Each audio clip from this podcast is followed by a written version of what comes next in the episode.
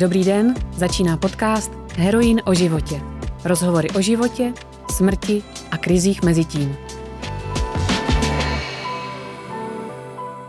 Dnešním hostem je psycholožka a psychoterapeutka Branislava Marvánová-Vargová, vedoucí odborného poradenství organizace ROSA. ROSA Centrum pro ženy je nezisková organizace, která pomáhá ženám, jenže staly oběťmi domácího násilí. Povídat si budeme o tom, co si jako společnost myslíme, že víme o domácím násilí a také o tom, co bychom o něm skutečně vědět měli. Vítejte v podcastu. Dobrý den. Na úvod si pojďme vyjasnit jednu věc. Domácí násilí se v jisté míře týká i mužů, nejen žen jako obětí. Organizace Persefona uvádí, že nějakou formu eh, násilného jednání ve vztahu zažilo přes 10% mužů, až 38% mužů. Eh, organizace ROSA ale se věnuje eh, ženám jako obětem. Tak je to tak. Ano, je to tak. Naše organizace vlastně už 28 let pomáhá ženám, které zažívají násilí ve vztazích a jak jste zmiňovala, domácí násilí se týká i mužů. Eh, nicméně ty statistiky se různě liší.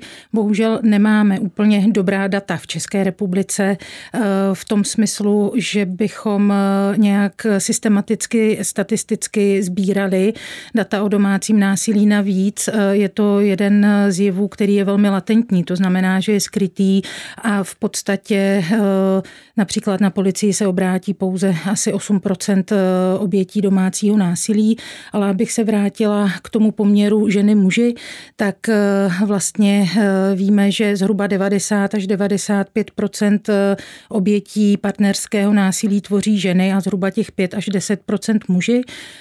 Nicméně tam je potom také dobré se podívat na to, kdo se dopouští toho násilí a víme, že z velké většiny násilí na ženách se dopouští muži a u násilí na mužích eh, tam mezi těmi pachateli eh, vidíme jak ženy, tak také muže. Eh, tak to tak jenom k dokreslení a naše organizace se rozhodla pomáhat ženám a vycházíme vlastně z určitého principu solidarity mezi ženami, takže u nás ženy pomáhají ženám. Podle vaší výroční zprávy eh, o činnosti v loňském roce eh, vzrostla vaše činnost, poradenská činnost o 44%, jsem se dočetla ve vaší výroční zprávě. Mm. A mě by zajímalo, jestli to, tohleto číslo, tenhle ten nárůst eh, odráží to, že během pandemie skutečně vzrostlo domácí násilí, nebo se začalo víc řešit? Více žen třeba našlo odvahu se na vás obrátit a nebo se vaše služby staly nějakým způsobem třeba dostupnějšími nebo známějšími?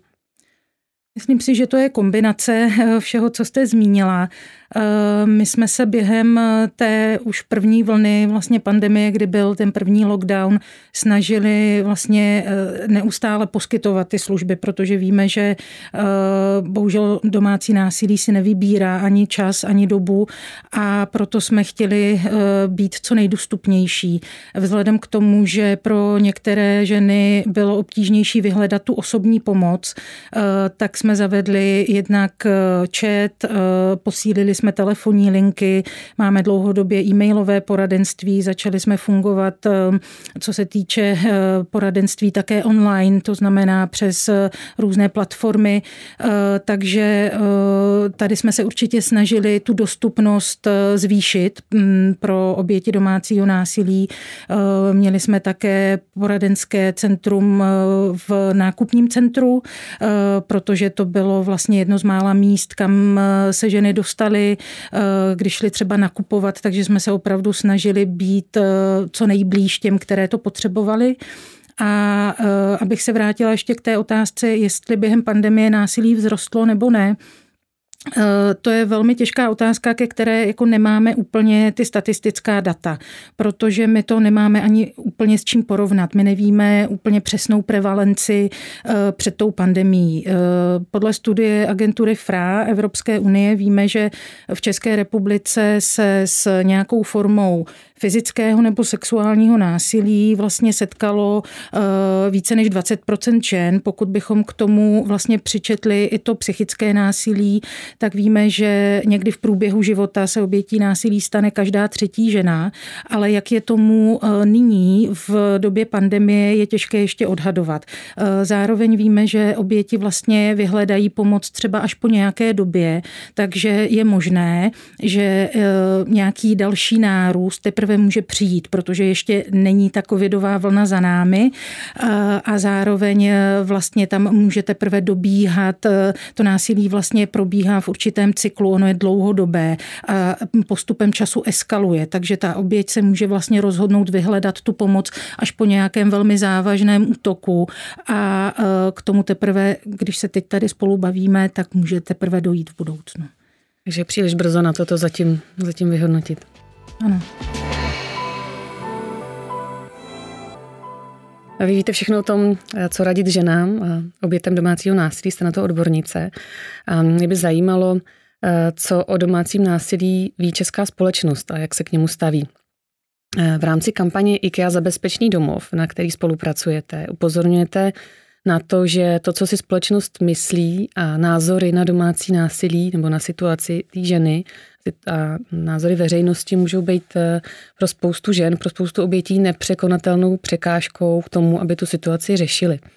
Na to třeba si všichni neuvědomuje, jak moc silný je to, co říkáme a jak, eh, jaký postoj k tomu vyjadřujeme, k hmm. této problematice. A zveřejnili jste nedávno výsledky průzkumu veřejného mínění, kde se právě zjišťovalo, co si lidi myslejí o nejrůznějších aspektech toho domácího násilí. A musím říct, že některé ty závěry mě hodně překvapily a hned třeba tohle první číslo eh, je celkem šokující pro mě. Výzkum zjistil, že více než čtvrtina respondentů se domnívá, že oběť si za násilí může alespoň částečně sama. To mně připadá, že jako um, je fakt alarmující číslo, přičemž ještě hmm. muži si to myslí v 37% a ženy v 15%. Um, jak to teda je? Eh, kdo za domácí násilí může? Je to výhradně ten, kdo se ho dopouští, nebo někdy si za to může ta oběť tak trochu sama? Já si myslím, že je velmi důležitá tato otázka, děkuji za ní a je důležitá taky ta odpověď. Za násilí je zodpovědný vždy ten, kdo se ho dopouští. Eh, a eh, vlastně určitá tendence svalovat tu vinu na oběť eh, je bohužel ve společnosti dost rozšířená. Eh, může to být eh, spojeno s různými dalšími předsudky, ale může to být taky takový obraný mechanismus vlastně eh, lidí, kteří vlastně je pro ně obtížné pochopit, že někdo blízký, někdo, kdo by vás měl mít rád, s kým byste měla vlastně zažívat ten pocit bezpečí, se naopak může chovat velmi agresivně a brutálně. A e, vlastně, když bychom šli e, k jádru toho e, problému, tak bohužel nikdo neexistuje, nebo kdybychom šli k jádru toho problému, tak vlastně zjistíme, že neexistuje nějaká typická oběť nebo typický pachatel eh, domácího násilí. Eh, týká se to všech eh, věkových skupin, všech vzdělanostních, socioekonomických skupin a to je možná pro spoustu lidí také jako těžko vstřebatelné, protože tím pádem jsme vlastně z určitého pohledu ohroženi všichni. Ve chvíli, kdy vstupujeme do nějakého nového vztahu, tak nikdo z nás neumí předpovídat, jestli ten partner se bude do dopouštět násilí nebo nebude. A e, to svalování viny na oběť e, vlastně funguje jako taková trošku ochrana v tom smyslu, aha, tak ona udělala tohle, to já vím, že bych neudělal, neudělala, takže mě se to netýká. Tak to je ale jenom jedna část toho e, vlastně balíčku, který stojí za těmito předsudky a za tím, že se vlastně ta vina svaluje na oběť. V rámci kampaně IKEA za bezpečný domov vznikly nahrávky svědectví obětí domácího násilí, které v podcastu uslyšíme. Už je to zase tady. Přišel domů a křičí na mě, že se to nedá žrát. Prý neudělám nikdy nic pořádně, je to bordel. A ty kalhoty, které si chtěl vzít večer do hospody, tu visí mokrý. Co si do prdele dělala celý den. Jen se tu flákáš s tím malým harantem. No a pak to přišlo. Já... Instinktivně jsem si chránila obličej. Schoulila jsem se do klubička, aby to tolik nebolelo. A modlila jsem se, aby to skončilo. Byl jak smyslu zbavený, mlátil mě a několikrát mě kop. Nemá to cenu, ty už lepší nebudeš.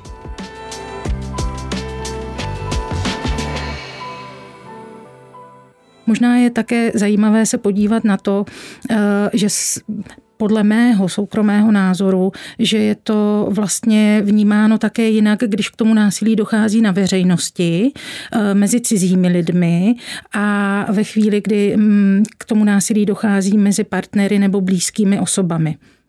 Když eh, si přečtete novinový článek o tom, že někdo byl přepaden, okraden na tramvajové zastávce, Část společnosti také přisuzuje tu vinu té oběti, ale eh, k tomu domácímu násilí také dochází eh, v průběhu dne, eh, když je ta oběť správně oblečená. Já teď schválně narážím na všechny ty um, takové ty časté vlastně um, věci, které jsou těm obětem přisuzovány, že měly být jinak oblečeny, že se měly jinak chovat, neměly flirtovat, neměly se s někým bavit, měly být včas doma a podobně ale když k tomu násilí dojde na náhodnou oběť, náhodným pachatelem, v uvozovkách náhodným, eh, na veřejnosti, tak většinou ta společnost reaguje tak, že tu pozornost zaměří na toho agresora a odsoudí to jeho jednání. Ale ve chvíli, kdy se jedná o blízké osoby, tak lidé začínají pochybovat o tom, všude je něco. Ono se k tomu nabaluje právě spousta dalších předsudků a stereotypů, že vlastně eh, v tom vztahu nikdy nevíme, jak to vlastně je a neměli bychom se do toho míchat, protože oni si to vyřeší sami a kdo ví, jak to bylo, jsou to dvě strany a bohužel vlastně s tím, že se může jednat eh, o tvrzení proti tvrzení, se setkávají oběti i eh, když ten případ nahlásí nebo když nahlásí domácí násilí nebo když řeší například opatrovnické soudy a e, vlastně zmíní tam, že docházelo k násilí, že to je důvod, proč odešli, že mají třeba obavu o ty e, děti, e, aby nebyly dál vystaveny násilí, tak bohužel se i v těchto případech často setkávají s tím, že ale vy na to nemáte důkazy, je to tvrzení proti tvrzení a nemůžeme s tím nic dělat. To je fakt hrozná situace potom pro ty oběti a vím, že jedno z doporučení je schovávat si jakoby důkazy nebo zaznamenávat projevy násilí nebo výhrůžek, že to je to doporučovaná věc, aby si oběti připravili právě tu svoji obhajobu nebo podepřeli něčím tu svoji je to určitě verzi. něco, co doporučujeme. Mnoho obětí nebo mnoho žen, které zažívá násilí, tak vlastně dlouho nechtějí jakoby přistoupit na tuto myšlenku, protože eh, nejsou ve fázi, kdyby byli rozhodlé, že něco chtějí hlásit. A já vždy doporučuji to, aby nějakým bezpečným způsobem si to evidovali. Je potom na nich, jestli to někdy použijí nebo nepoužijí. To, že to mám, že mám ty důkazy někde schované, eh, neznamená, že hned půjdu a podám trestní oznámení. Ale pokud ty důkazy mít nebudu, tak pokud se jednou proto rozhodnu a ty důkazy nebudu mít, tak vlastně budu ve velmi eh, svízelné situaci.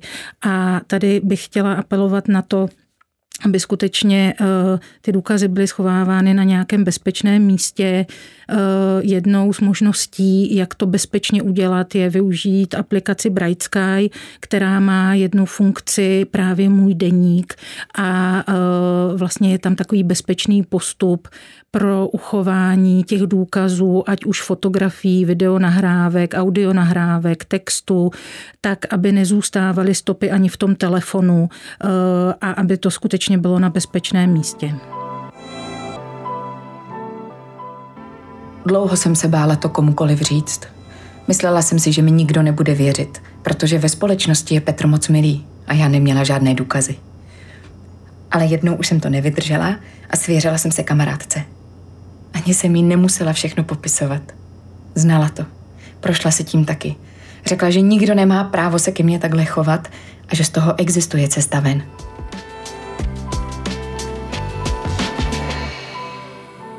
Další šokující číslo pro mě, který z výzkumu vyplynulo, je, že 31% respondentů považuje za pochopitelné, že jsou muži nervózní a někdy agresivní, protože jsou zodpovědní za veškeré finanční starosti rodiny.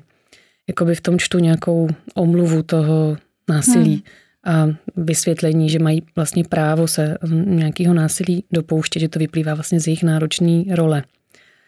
Co, co s tím? Je to dostatečná omluva pro násilí nebo jak to čtete vy?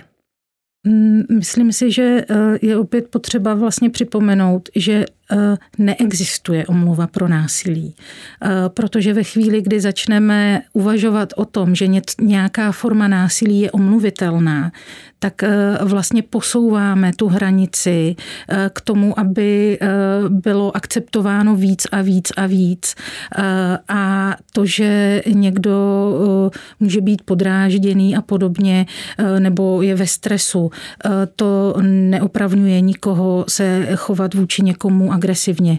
Eh, pokud jsou lidé například ve stresu z práce, tak také ve většině případů nejdou a nedají pěstí svému šéfovi, eh, protože jsou ve stresu z té práce. A eh, tady bych ještě chtěla upozornit na další mýtus, který je s tímto spojený. Často si lidé myslí, že vlastně tam je nějaký spouštěč, jakoby jedna věc, která právě vyprovokuje tu agresi. Proto také často se zaměřuje, zaměřuje zaměřuje to okolí na tu oběť. Co teda udělala? To si teda ale musela udělat něco hroznýho, když ti uh, způsobil třeba takové zranění a podobně. Ale tady je potřeba podtrhnout to, že domácí násilí není o nezvládnutí emocí, není to o nějakém jako emočním výbuchu, je to o systematickém zneužívání kontroly a moci. Uh, je to o tom, že vlastně chci uh, a část těch násilných má i takové jakoby domělé právo eh, na to určovat někomu, co může říkat, co nemůže říkat, že to bude po mém, eh, že nebudu diskutovat, že já budu určovat, jak ty věci budou, já budu kontrolovat, kdy si bude partnerka lehnout, co bude jíst, s kým se bude bavit. Takže vlastně jakoby to je opravdu systematická kontrola a zneužívání moci. Eh, a to násilí jako takové je v podstatě využíváno jako nástroj, jak si tu kontrolu a moc udržet. Protože skrze to násilí já vyvolám strach a díky tomu strachu, který vyvolávám u toho druhého, tak nad ním mám tu kontrolu a moc. Takže ono je to trošičku o něčem jiném, než si většina lidí myslí, že je to uh, něco, že mě něco tak rozčílí a já ztratím kontrolu a uh, někoho uhodím. Toto není typické domácí násilí. Tam je to opravdu o systémovém ponižování a systémové kontrole. Trošku mě to děsí i v souvislosti s dalším číslem, a to je, že vysoký počet Čechů, 29%, si myslí, že pokud se žena nestará o domácnost, je pochopitelné, že to vůči ní může vyprovokovat násilí. To je vlastně to, co jste už zmínila, že máme tendenci hledat nějakou příčinu toho násilí v té oběti trošku mi tady z toho ještě vy, mm, se vykresluje ten obraz těch takzvaně tradičních ženských a mužských rolí, že muž má právo být eh, agresivní, protože je ve stresu, protože je živitel a žena má si dát pozor, aby nenaštvala živitele tím, že se nebude dostatečně starat o domácnost. Ale připadá mi, že ten tlak eh, těch rolí může být teda opravdu drtivý i mm, na ty muže, jo? že ta, ta pozice toho ten stres toho, že musí živit, opravdu může být nějakým způsobem mm, pro ně jako nepříjem, nepříjemný a těžko zvladatelný. Já bych tady možná e, vlastně použila takový jako příměr nebo tu pozornost napřímila na to, kolik je například žen samoživitelek e, na kterých je e, také celá ta jako tíha toho zajistit ať už finančně, tak emočně, eh, vlastně eh, rodinu, jejich děti. Eh, nikdo, nikdo, nebo neznám někoho, kdo by řekl, ano, ona bije svoje děti, protože je ve stresu a je to tak v pořádku.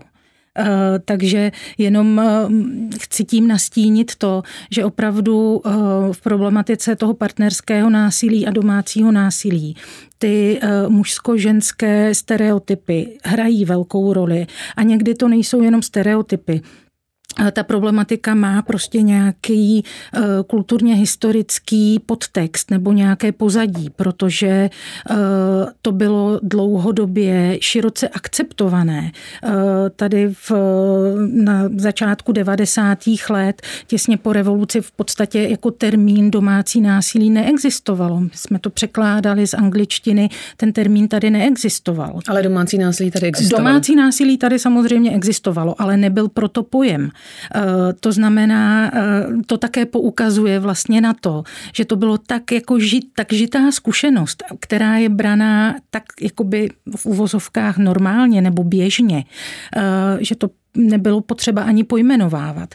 Takže ehm, tady si myslím, že je opravdu důležité a ono se to pak odráží i v těch statistikách a v tom, proč většinu obětí tvoří ženy, protože to má ten kulturně historický potext a úzce to souvisí s nerovností mužů a žen a právě s těmi očekávanými rolemi, eh, proto se také hovoří o tom, že domácí násilí je genderově podmíněné, protože eh, samozřejmě to eh, je spojeno s určitými očekáváními, který, které klademe na muže a na ženy ve vztazích, na tom, jaké role by měly zastávat a je to jako tak součást prostě té problematiky. Eh, na konci eh, zhruba v letech 1890 ve Velké Británii byl přijat první zákon proti domácímu násilí, který ale eh, vlastně hovořil o tom, že muž, a bylo to tam vyloženě takto, že muž nesmí být svou ženu holí, která je silnější nebo tlustší než jeho palec.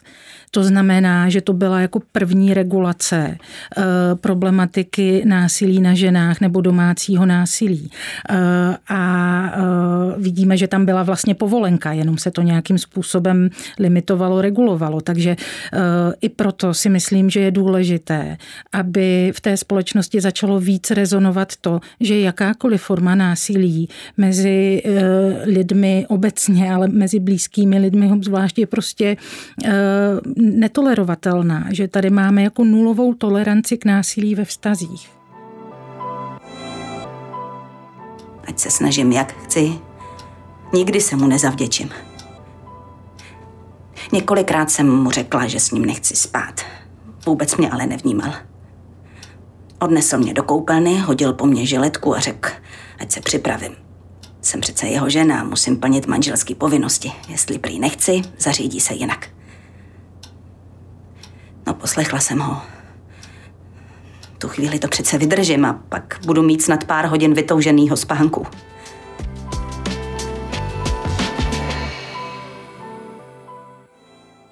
Ještě jak jste mluvila o tom bytí dětí, tak mě napadlo, že u nás je překvapivě velká tolerance k tomu, když rodiče fyzicky trestají svoje děti, že se to objevuje eh, Mm, taky často diskuze o tom, jestli je to potřeba zakázat zákonem nebo, nebo ne. A hmm. že jedna facka vlastně může mít výchovný efekt a, a tak, um, že jsme vlastně zvyklí mm, překvapivě tolerovat násilí na lidech, na osobách, které jsou v, nějakým, v nějaký pozici slabšího. Hmm. S tím může souviset. No, mám tady ještě jedno strašlivácký číslo a to je Eh, tý, eh, číslo, který se týká hm, sexualizovaného násilí. Ehm, už se pomalu začíná víc mluvit o tom, že eh, typické okolnosti znásilnění nejsou cizí člověk a opuštěná žena v noci v parku, ale že významný podíl hm, znásilnění, hm, respektive vynuceného sexu bez souhlasu, což je znásilnění, se velmi často odehrává v rámci partnerského vztahu ze, ze strany partnera.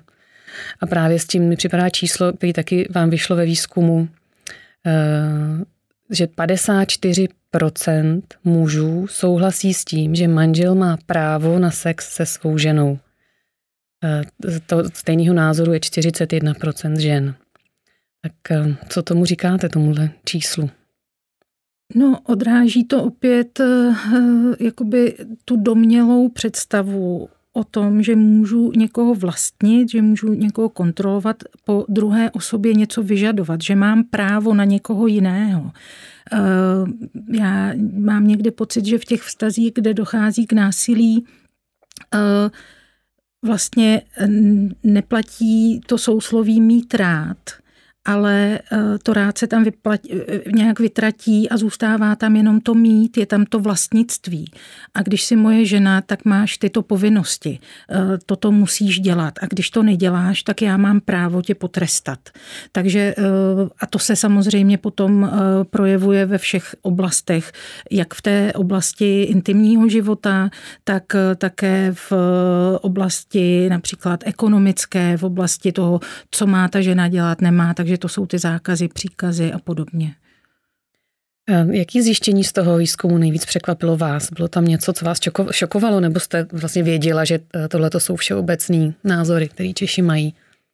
Já jsem ty výsledky v podstatě očekávala, ale to, co mi vlastně přijde zajímavé ještě z praxe, to porovnat s praxí, je, že eh, ty stereotypy, které jsou nejvíc vlastně rozšířené, kopírují eh, do jisté míry eh, to, o čem jsou přesvědčení ti agresoři protože to vlastně jsou věty eh, nebo tvrzení, které nám vlastně říkají ženy, které mají zkušenost s násilím, že jim to říká jejich partner. Já na to mám právo, ty tohle musíš.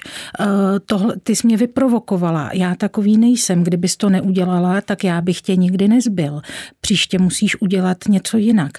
Takže vlastně eh, mi přijde důležité taky odzrcadlit to, že, ty ster, že, že vlastně tyto stereotypy, které ta společnost přejímá, jsou vlastně, dalo by se říct, z určitého pohledu přímou řečí těch agresorů. A myslím si, že je to jako taky důležitý vzkaz pro to, jestli chceme reprodukovat vlastně eh, to, co eh, ti agresoři vlastně mm, nějakým způsobem buď říkají, nebo jak se chovají. Je to vlastně určité stínování eh, toho a ono to, proč je to potom tak eh, obtížné pro ty oběti, nebo proč to vytváří tu bariéru, tu situaci řešit, je právě to, že to opět vytváří další tlak na tu oběť, co by měla dělat, co by neměla dělat, že se měla chovat jinak.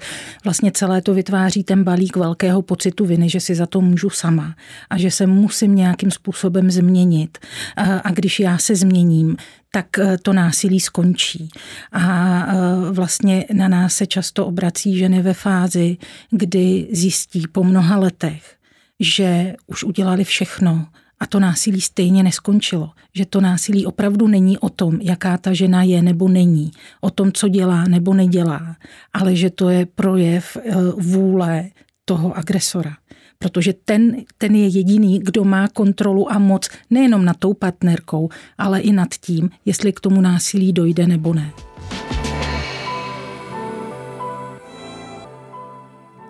to typický, že se na nás obrací ženy takhle až po delším čase, co to násilí nějakým způsobem, co mu čelí? Bývá to po delší době. Eh, řekla bych, že za posledních 10-15 eh, let se ta doba trošku zkrátila. Myslím si, že je to i tím, že se o té problematice víc hovoří. Eh, když jsem začínala pracovat eh, v roce, v roce 2000, tak tam chodily ženy, eh, které byly v tom násilném vztahu třeba 30 let. Teď se nám ta průměrná doba trošku zkrátila, ale ono to souvisí také s tím, že k tomu násilí vlastně dochází opravdu v určitém cyklu. E, nedochází k němu 24 hodin denně, 7 dnů v týdnu. A z počátku toho vztahu jsou ty klidové fáze vlastně relativně delší. To znamená, když se podíváme na historii toho násilí, tak my můžeme vidět, že například k prvnímu násilí došlo už před sedmi lety, ale začalo eskalovat e, třeba před dvěma lety a teď už je to třeba na e, děje se třeba jednou za týden, jednou za 14 dní, předtím tomu bylo třeba jednou za měsíc, jednou za čtvrt roku.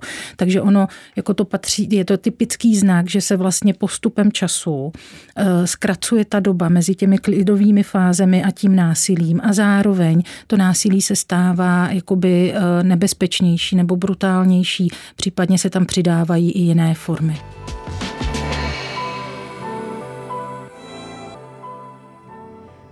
Všechno se ještě zhoršilo, když jsem otěhotnila. Řekl, že nosím jeho dítě a odteď musím dělat, co mi řekne, protože on přece ví, co je pro jeho dítě to nejlepší.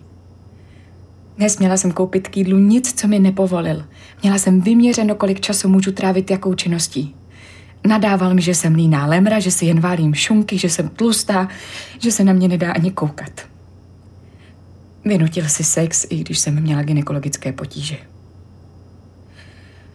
Ovšem, to nejhorší nastalo po narození Kubíka. Řval na mě, že teď už mu nejsem k ničemu, že mě k ničemu nepotřebuje, že je škoda mě živit, protože jsem byla dobrá jen jako schránka, než mu porodím dítě.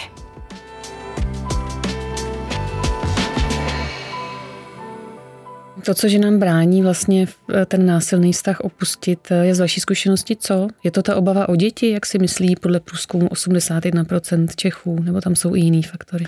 Eh, toto je jedna z důležitých nebo jedna z významných obav pro ženy, které děti mají, ale ve vztazích žijí ženy, které nemají part- děti s tímto partnerem nebo jsou bezdětné, takže to není určitě jediná obava. Je to významná obava, eh, protože právě násilní partneři, eh, když cítí, že by je ta žena mohla opustit, tak vlastně tím, že si chtějí dál udržet tu kontrolu a moc, tak hledají ten způsob, jak na to. A ty děti jsou pak ta jediná vlastně páka, když to tak řeknu, která jim zůstává, protože skrz ty děti vlastně mohou dál tu ženu kontrolovat, dál na ní vyvíjet nátlak, zastrašovat jí, vyhrožovat. A e, velmi často právě v případech domácího násilí e, ti násilní partneři žádají buď o střídavou péči nebo o svěření těch dětí do péče. To je jednak to, čím těm ženám vyhrožují, jestli odejdeš, připravím tě o děti, Často eh, jsou na tom ekonomicky lépe, ta žena nemá kam odejít, eh, takže pro ní eh, ta představa, že by ten soud mohl přiřknout děti tomu agresorovi proto, že má lepší podmínky pro výchovu dětí a podobně, bývá často velmi odrazující od toho nějaké kroky činit.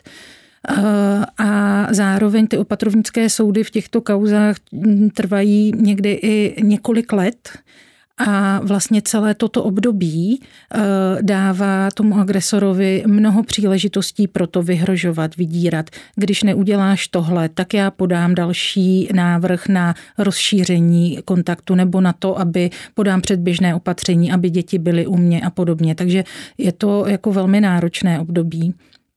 Ale k těm dalším bariérám, které že nám brání, eh, Jedna z nich je strach a to je oprávněný strach, protože uh, vlastně nějak, řekla bych, velmi přirozeně z té své zkušenosti ženy, byť možná si to tak nepojmenují, tak vědí, že to období okolo rozchodu je z hlediska rizika závažnosti násilí jedno z nejrizikovějších. Uh, víme, že každý rok, bohužel v České republice, je rukou svého partnera zabito několik desítek žen. Uh, z monitoringu tisku víme, že v tomto roce už zemřelo rukou svého partnera 21 žen u nás. Eh, většina z těch případů se odehrává v období okolo rozchodu.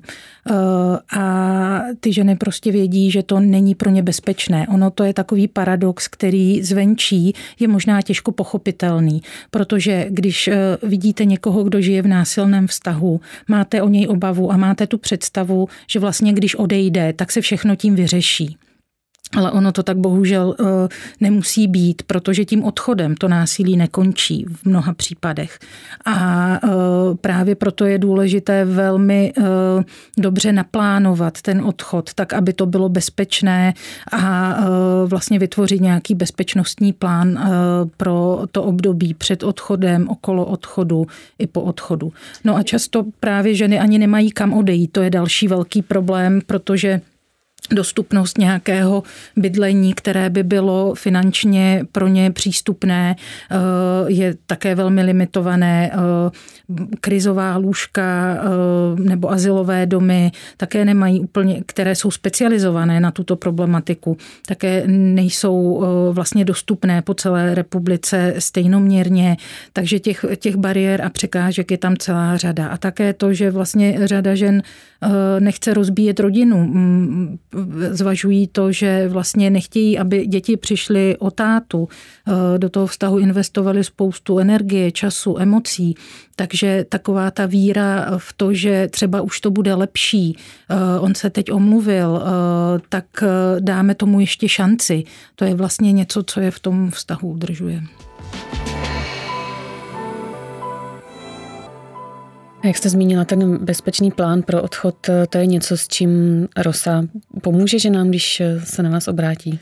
Určitě. Eh, my vlastně s každou ženou, která se na nás obrátí, eh, děláme, eh, vyhodnocujeme ty rizikové faktory a na základě těch rizikových faktorů sestavujeme bezpečnostní plán protože je to velmi individuální. Ta situace každé ženy je jiná. Každý ten eh, agresor využívá eh, jiné formy násilí, jiné strategie, jiné taktiky.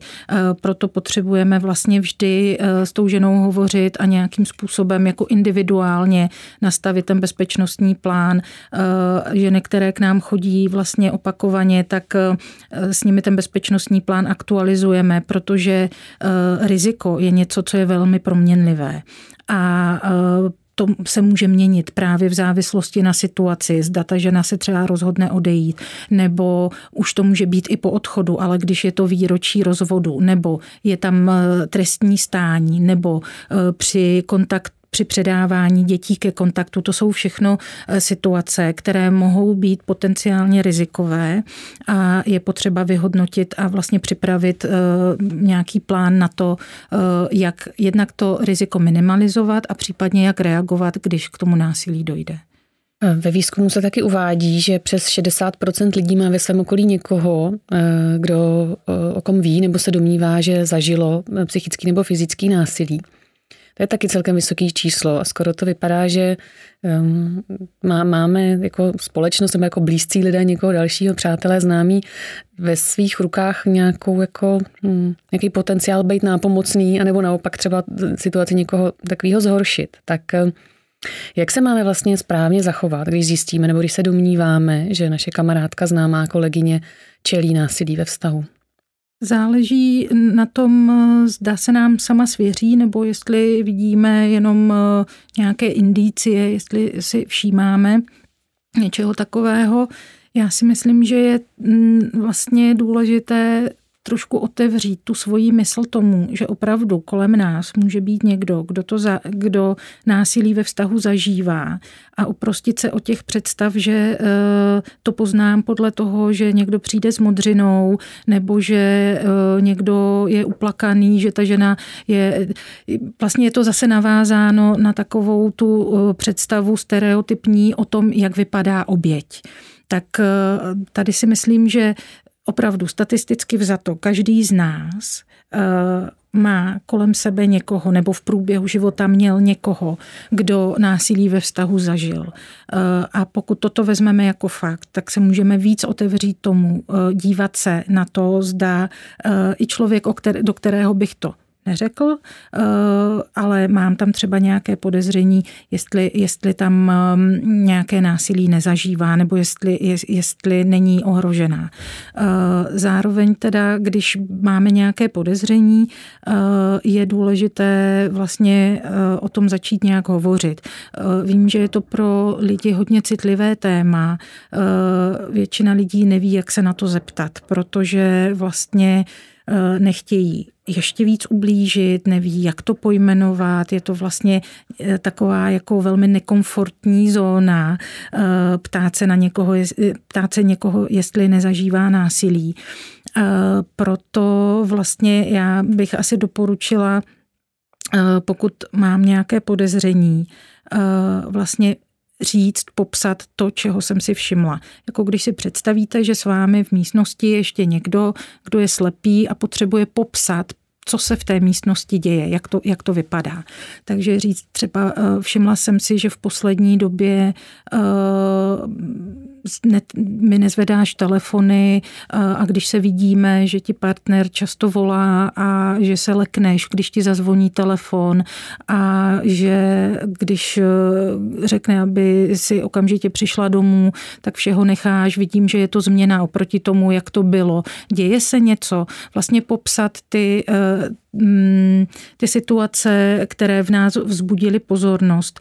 Když Vidíme třeba nějaké zranění, můžeme se zeptat, vidím, že máš eh, modřinu, nějaké zranění, eh, vypadá to, že, mm, pardon, vidím, že máš nějaké zranění, eh, neublížil ti někdo, můžeme jako vlastně úplně širokou otázkou otevřít to téma a vyčkat, jestli se ta žena bude chtít svěřit.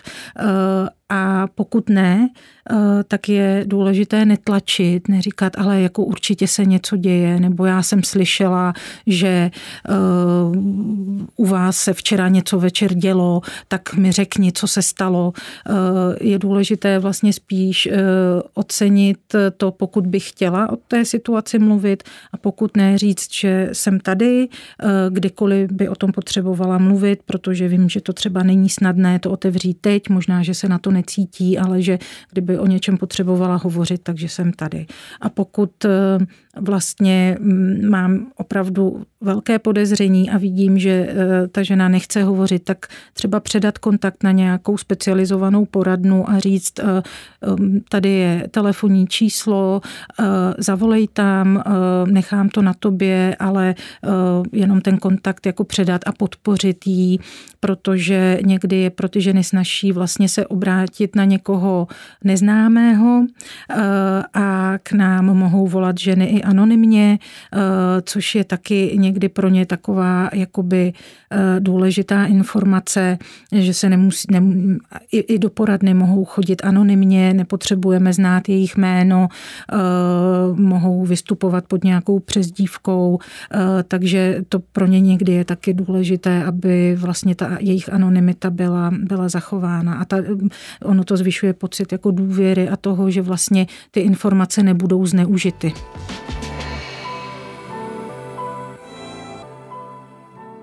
A co když mám skutečně obavu o zdraví nebo život eh, té ženy? Měla bych třeba zavolat policii? Oznám, mám nějakou oznamovací povinnost, když se skutečně bojím, že se schyluje k nějakým neštěstí?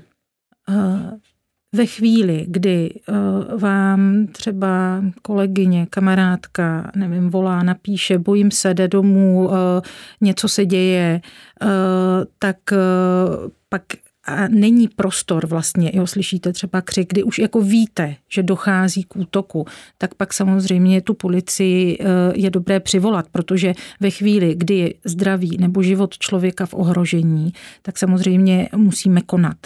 Eh, ve chvíli, kdy vím, že tam dochází k násilí, tak eh, je důležité nedělat ty kroky za tu ženu, protože eh, někdy i dobře jako míněným krokem můžeme zvýšit to riziko eskalace násilí.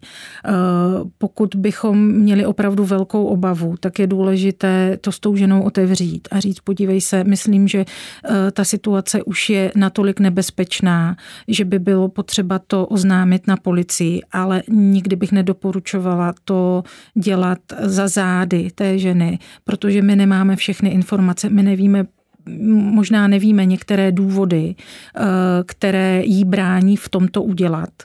A eh, když eh, pod, můžeme podat trestní, trestní oznámení může podat kdokoliv z nás na toho pachatele. Takže my sice můžeme jít a podat trestní oznámení, ale pokud ta žena nebude uh, rozhodnutá nebo by to pro ní znamenalo větší riziko a například odmítne vypovídat, tak uh, ta situace se nikam neposune a vlastně jí to může víc ohrozit. Takže tady bych doporučovala nedělat žádné kroky bez souhlasu té ženy, ale v případě, že víme, že teď dochází k útoku, tak samozřejmě tu policii zavolat, ale jako podat třeba trestní oznámení jen tak, eh, že si myslíme, že my, my si myslíme, že to je jako dobrý krok, eh, je potřeba to probrat s tou ženou. Eh, co byste v Rose potřebovali, aby se ve společnosti změnilo, abyste mohli účinněji ženám pomáhat, ženám, kteří jsou vystaveny hm, domácímu násilí? Hmm. To je hodně těžká a široká otázka, protože ten problém je na mnoha úrovních a je velmi komplexní. Tak kde začneme? A co by, za, co by pomohlo, já myslím, že bychom se na to měli dívat z toho pohledu, co by pomohlo těm ženám. My jsme tady opravdu jenom od toho vlastně jim umožnit, předat informace, podpořit je, ale určitě by pomohla také těm, těm ženám by určitě pomohla um, větší osvěta společnosti, tak aby se bořily ty mýty. Uh, určitě by pomohlo to, aby um, se odstraňovaly ty bariéry toho odchodu a tím myslím ale systémově odstraňovaly. To znamená, aby pro ně bylo dostupnější bydlení, aby pro ně byla dostupnější ta odborná pomoc, a určitě by pomohlo i to, pokud by se vyplnily některé eh, bílé místa z hlediska fungování toho systému a legislativy, protože ta problematika je vlastně řešena eh, na mnoha úrovních i legislativně, ale někdy vlastně ty jednotlivé články na sebe úplně tak dobře nenavazují. To znamená, že tady máme velkou část obětí, které tím systémem prostě propadnou a eh, nedostane se jim té pomoci. Takže myslím si, že je to určitě nějaké eh, jakoby systémové zlepšení i komunikace těch jednotlivých aktérů, eh, větší spolupráce mezi těmi jednotlivými složkami pomoci. Ještě mě z toho, co jste říkala, vyplývá, že odstranění genderových nerovností by taky mohlo docela pomoct. A to je vlastně úplně klíčové a základní, protože dokud nebudou odstraněny tyto nerovnosti, tak eh, ten systém prostě bude pokulhávat. Tak eh, s tím se můžeme rozloučit a já vám moc děkuji, že jste byla hostem podcastu. Moc děkuji za pozvání, hezký den.